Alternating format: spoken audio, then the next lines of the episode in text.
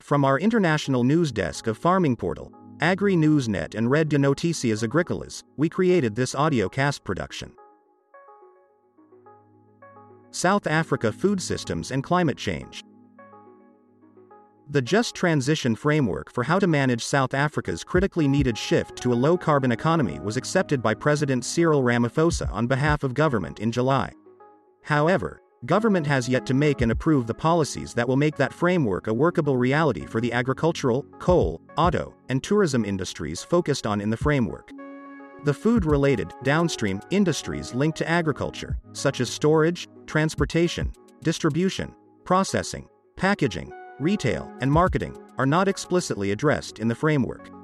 In the meantime, in the gap between the framework's recommendations and the policies that government needs to create to enact them, it has been left to the private sector to take the lead on actions to improve the food industry's carbon footprint and climate adaptation aspirations.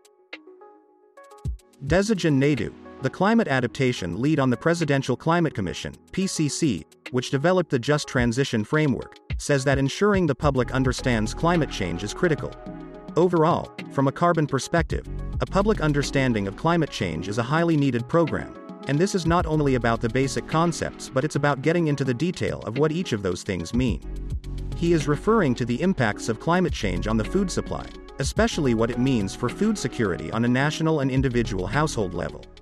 In South Africa, and globally, the agricultural, food processing, and retail food sectors are dominated by a few handfuls of powerful companies, and the just food transition needs to engage with them, say economist Simon Roberts and co authors.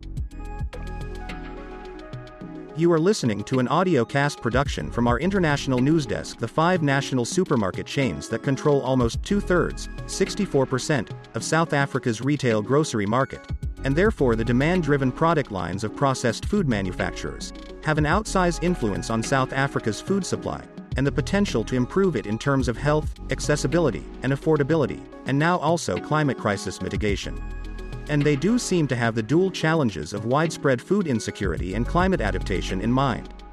Pick n Pay head of Environment Social Governance, ESG, Vaughan Pierce is keenly aware of the issues the food sector needs to confront, especially for the average shopper. For the consumer, we need to ensure a level of awareness and understanding of challenges we face. To the average consumer, climate change is so far removed considering the daily challenges, they're more concerned about where their next meal is coming from, and talk of climate change is not top of mind because they're looking at how to survive and get through the next week. Cobus Pienaar, technical manager for food security at Woolworths, is also keenly aware of the social justice issues plaguing the food system and hopes his company's good business journey is helping to set an example in the private sector. The big thing is, and that's where I hope that people will follow our lead, is that a company like Woolworths is built on the back of a factory and farm worker. And if we look after those people well, we can solve a lot of socioeconomic issues in rural areas, and I think we can reduce the numbers of people moving to the city by a big percentage. It's a big issue that we have, and that will resolve the abuse of people, a kind of modern slavery with seasonal workers, your least paid people.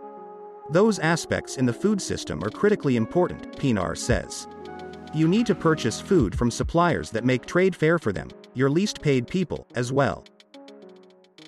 We forget those people. When it was raining and flooding, they were in the packhouses, they were swimming through rivers to go and work.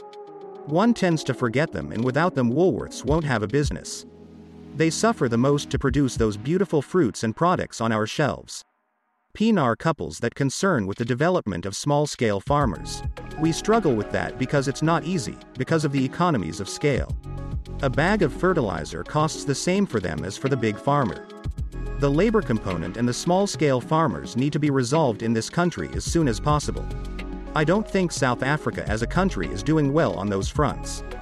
Both Pienaar and agricultural economist Wandile Sihlobo are in no doubt that food insecurity could be solved by more equitably distributed land ownership, for more people to own more food production.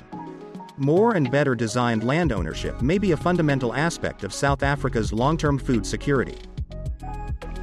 It is a massive, complex task that could take years to implement, and so is not an immediate solution to the hunger and various other forms of malnutrition, resulting from overconsumption of cheap, unhealthy ultra processed foods, that are plaguing millions of South Africans now.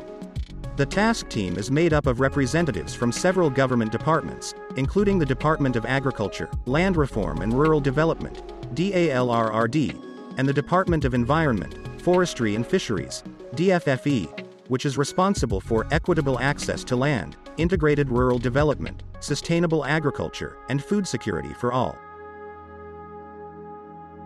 Was an audio cast production from the news desk of CRA Media International in Cape Town, South Africa.